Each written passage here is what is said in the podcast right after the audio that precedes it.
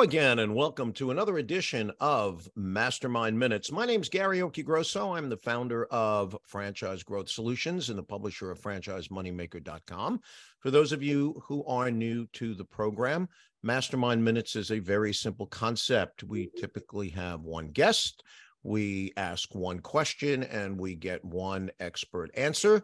We always attempt to do it in minutes, not hours, so that you can get on with your busy day and uh, obviously refer back to the program, or we will give you contact information of our guest and you can reach out to them and uh, they will give you more insight onto the topic that we discuss. And today, uh, my guest is is my friend and longtime associate Michael Einbinder, who is the founding partner of Einbinder and Dunn. Uh, he is a participating member of the American Bar Association Forum on Franchising, as well as a member of the International Franchise Association. He's a published author and frequent speaker on franchise issues at events uh, which are hosted by the American Bar Association, among other organizations. And he's been selected as one of the best attorneys in franchising by his peers in conjunction with uh, magazines and the board of uh, Franchise Times. Uh, and this has been going on for years, like back to 2004, 03, 05. Uh, he's also recognized by Who's Who Legal as being among the world's leading franchise lawyers. And uh, I guess just to sort of round that out, um, we typically talk about franchising, and that is a focus of Michael's practice. But there are many other areas and disciplines in law that his practice that his practice is engaged in that he can tell us about. And Michael, thank you very much for being with us today. I realize that was sort of a compressed introduction. Why don't you tell us a little bit more about yourself and uh, and what you've been doing, and a little bit about the firm? Uh, good morning, Gary. Thank you. Um, my firm is Einbinder and Dunn. We have been representing franchisors and franchisees for more than 25 years. Um, as Gary said, I'm a member of a number of organizations that um, that are involved in the franchise uh, in the franchise world. Some of them are legal organizations, some of them are more business-oriented organizations. But we have a, a, a, great deal of information and knowledge about the franchise law uh, field, as well as the uh, the operation of franchise businesses, and represent many franchisors in in many different businesses. Um, throughout the country. A lot of our clients are food-based franchise, restaurant-based franchise, or is where we represent clients who are involved in child care, optical businesses, B2B types of businesses, uh, kids sports.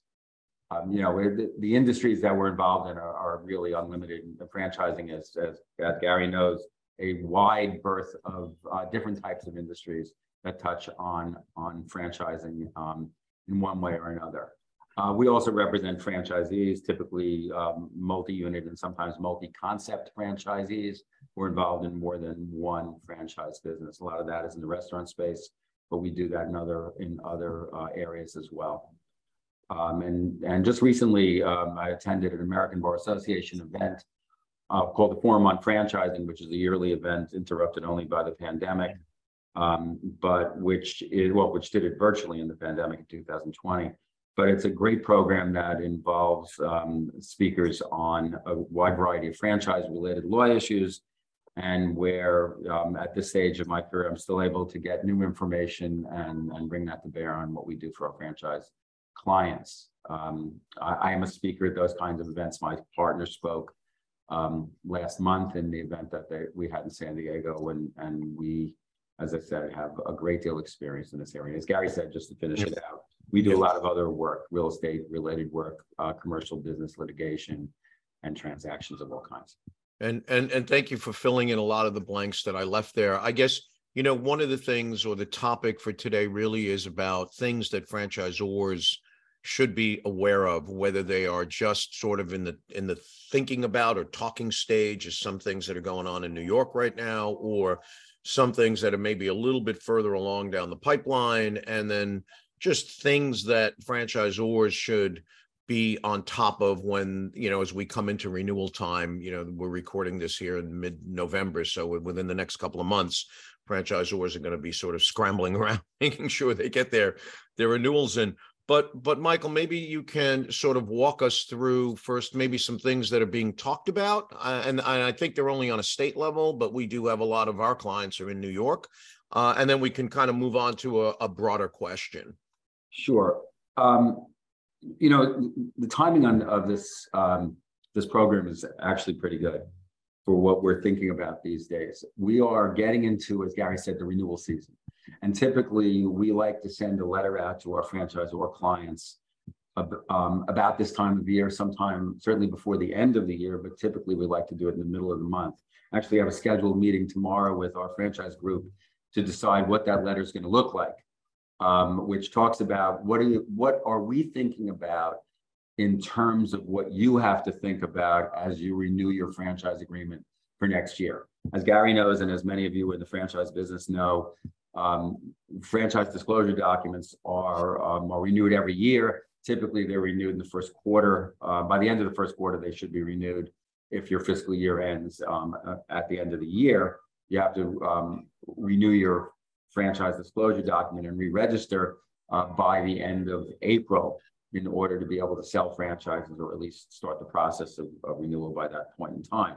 So we start thinking about gathering information from our clients about changes in their business, about um, about the number of units they have, about financial statements that we need to get, about how many sales they've made, um, any litigation they've been involved in, and so on, because all of those things are critical to the preparation of renewal franchise disclosure document.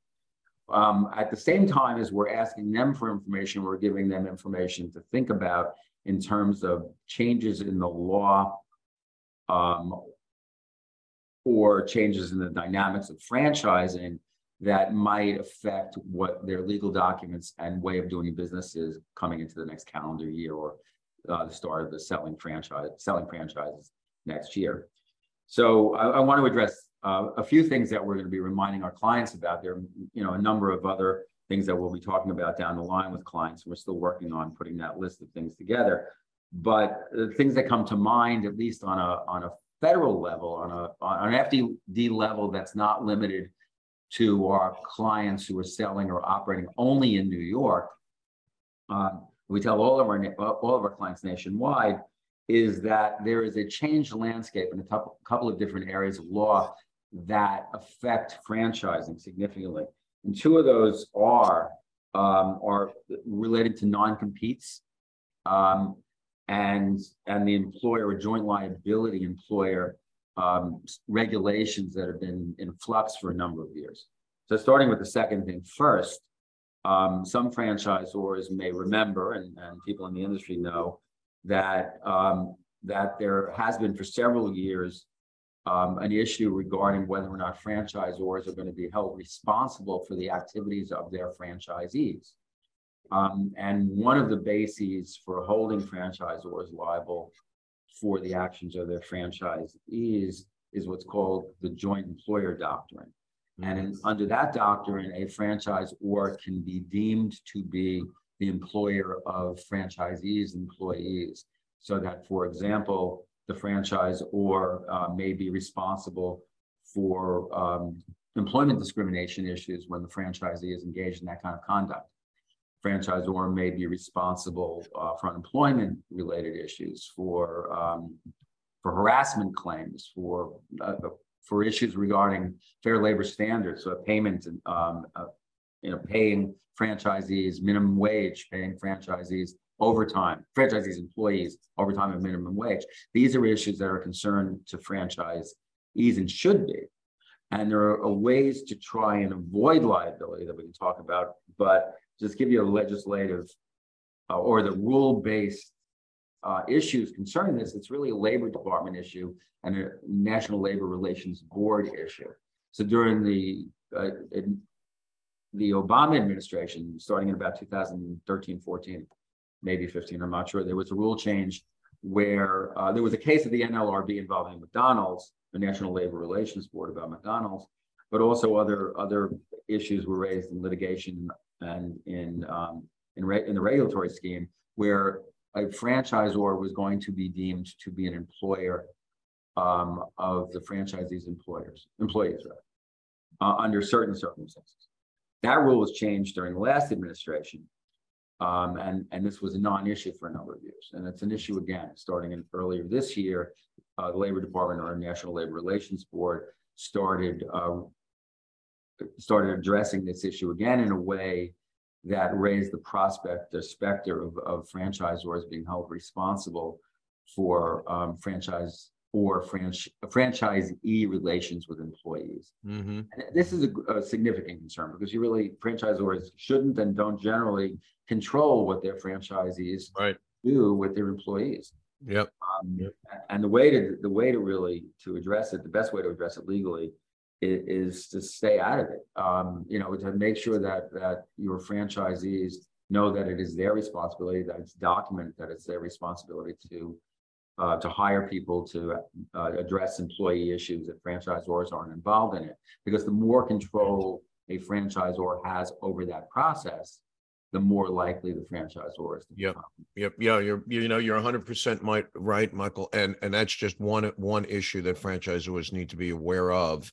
Uh, and, and again, it was sort of on again, off again. And I remember that, that case back in 15.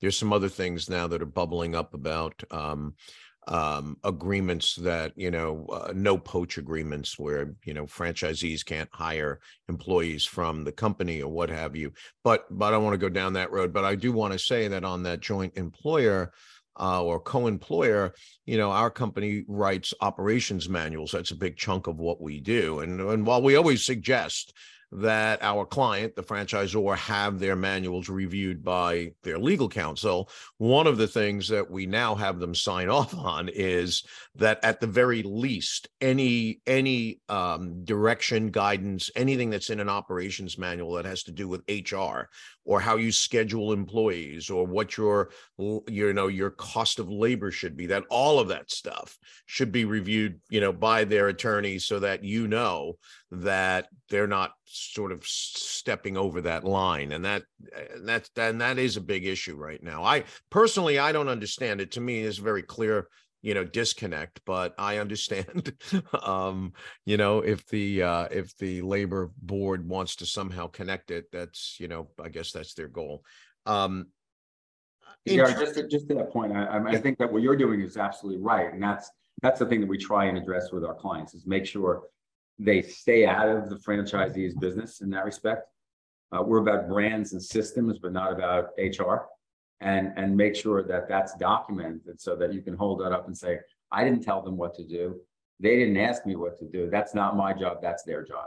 And that's yeah. the best way to stay out of it. Yeah, and you know the I'll tell you the unfortunate piece to it. Um, when it first reared its ugly head, uh, many franchisors uh, were simply eliminating guidance on um, hiring and who to hire, how many people you would need to run a shift, which were purely operational issues because they didn't want any connection until sort of the dust settled down. And then they said, okay, well, we can supply this guidance and this guidance. Uh, one of the things that we always recommend to our franchise or clients is that their franchisees also become very familiar with like going to whatever the state labor website is and really understanding like what it is and to discuss that with their attorney. So that so that's one sort of not change but that's one thing we should be aware of.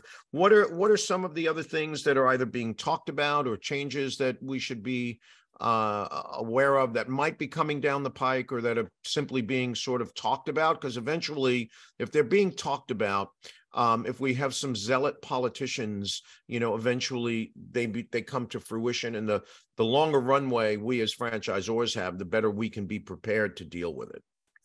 Well, yeah, on, on a national level, um, what we're seeing is a, a, number of changes in laws and regulations, and sort of a thrust in the direction of making it harder to enforce uh, non non-compete agreements with franchisees.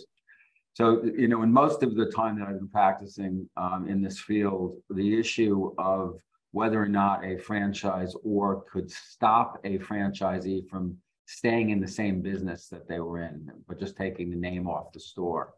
A restaurant business that turns from a branded pizzeria to an unbranded pizzeria um, or non-franchise branded pizzeria was something that we could easily stop as a franchisor. And in cases where I've represented franchisors, we've done that quite a number of times. And we've done it even when the franchisee has transferred a business to a family member or where a family member started a very, very similar business, you know, in another borough in Manhattan. And we have a case against the franchisee who um, whose husband started the same restaurant in um, in, in Queens, outside of Manhattan, you know, just over the bridge from Manhattan, where the franchisee was located, and they were operating basically using exactly the same um, systems as our client, um, down to using menu pictures from my client's menu, claiming they just happened to have those pictures on them. You know, they were able to use them, even though my client had taken the pizza pictures 25 years ago. In any event, what happened in that case, we were able to stop them because the non-compete was fully enforceable. What's going on now is that some states are issuing regulations, Colorado, Illinois uh, are two of them, that are undercutting the enforceability of non-competes. Um, and, and creating, you know, uh, some risk that franchisees will be able to continuing an op- continue an operation using all the trade secrets and other information that the franchisor conveyed and the goodwill generated at the franchisee's location from the franchise brand and set up an independent shop that really undercuts the purpose of franchising in the first place, that creates a, a hole in the market for franchisees, uh, for franchisors to sell into the market because I can't sell if you're selling the same pizza but a different name. I can't sell another franchise there. And those are risks that have been always there in franchising, but the, the regulatory and legal framework is changing. Um, and that, that is partly uh, something that has come up in the, in the current presidential administration um, that sort of geared towards opening up competition in more of a, in, a, in a way that's probably beneficial generally in the economy, but creates some turmoil in the franchise field that uh, Gary and I are are spending a lot of our time in. Um, and so, you know, what we're trying to figure out, and um, what we're trying to address at least, is protections that franchisors can achieve that aren't non-compete protections, but serve the same goal. What can you do in your franchise documents? What should you make stronger in your franchise documents so that a franchisee um, will not be able to unfairly compete against the franchise or and it's not it's not only that a franchisee not compete against the franchise or affect the sale of franchises it's also there are other people who are adhering to the brand that are just in the next city or town or county that are now finding out that, well, we can just change our name and be independent, or we don't want this independent guy to hurt our business. And so, you know, it, it's beneficial to a franchise system as a whole, oftentimes, to, to be able to enforce some of those protections. So some of the things that we're talking about with clients and, and uh, that we recommend to our clients, we'll put strengthen in our franchise agreements is protections for trade secrets, uh, for um, you know, making sure that the franchisee can't use, for example, the same recipe, but just change the name. Um, that franchise or franchise former franchisees, um, you know, can't use the same marketing approach that we used, uh, what they used when they were franchisees. That franchisees, another another account, can't use the same phone number, uh, and make sure that we have the right to get that phone number in a strengthened way, because that used to be a very simple thing to do and is somewhat more complicated now more documents are necessary uh, for franchisors to be able to get the franchisee's local number. And this is especially important in a world where so much food is ordered for delivery if you're in the restaurant industry. So we want to be able to protect that phone number and a whole, whole host of other things that we're looking at in our franchise agreements to strengthen the ability to impede unfair competition against the brands by means other than non-competes. Right. Yep. Yep. Well, including requirements to have the franchisee sell equipment back on termination or or um, expiration of franchise. Yeah, yeah, and it's it's amazing. Uh, so, uh, before I ask you for your last thoughts on the topic of sort of things that franchise franchisors should be focused on, whether they're changes or just things that need to be looked at at renewal, uh, I just want to say that you know to the audience in general, we talk very often about things that are out there you know, sort of protection for the franchisees. Hey, if you're buying a franchise, this is what you should look out for. And sometimes there are some people out there that make the franchisors out to be, you know, the big bad wolf. Well, I just, you know, based on what Michael just, what you just heard Michael say and what I've experienced and what he's experienced is that it's a two way street. Sometimes the franchisee can be the big bad wolf. Sometimes it's the franchisee that's taking advantage of the franchisor. So when you are looking to franchise your business, um, what you want to make sure is you have somebody like Michael, who is going to really dig down into the details and understand what protections a franchisor should have, as, as well as a franchisee, but what protections a franchisor should have, because there's risk on both sides. Uh, and I've often told folks on the franchisee side that their risk is money. And on the franchisor side, sometimes their risk is their reputation and their business model. And they may have spent 20 years developing that. And a franchisee comes along and in a matter of a few years destroys it or damages it. So let's just always be considerate that there's risk on on both sides.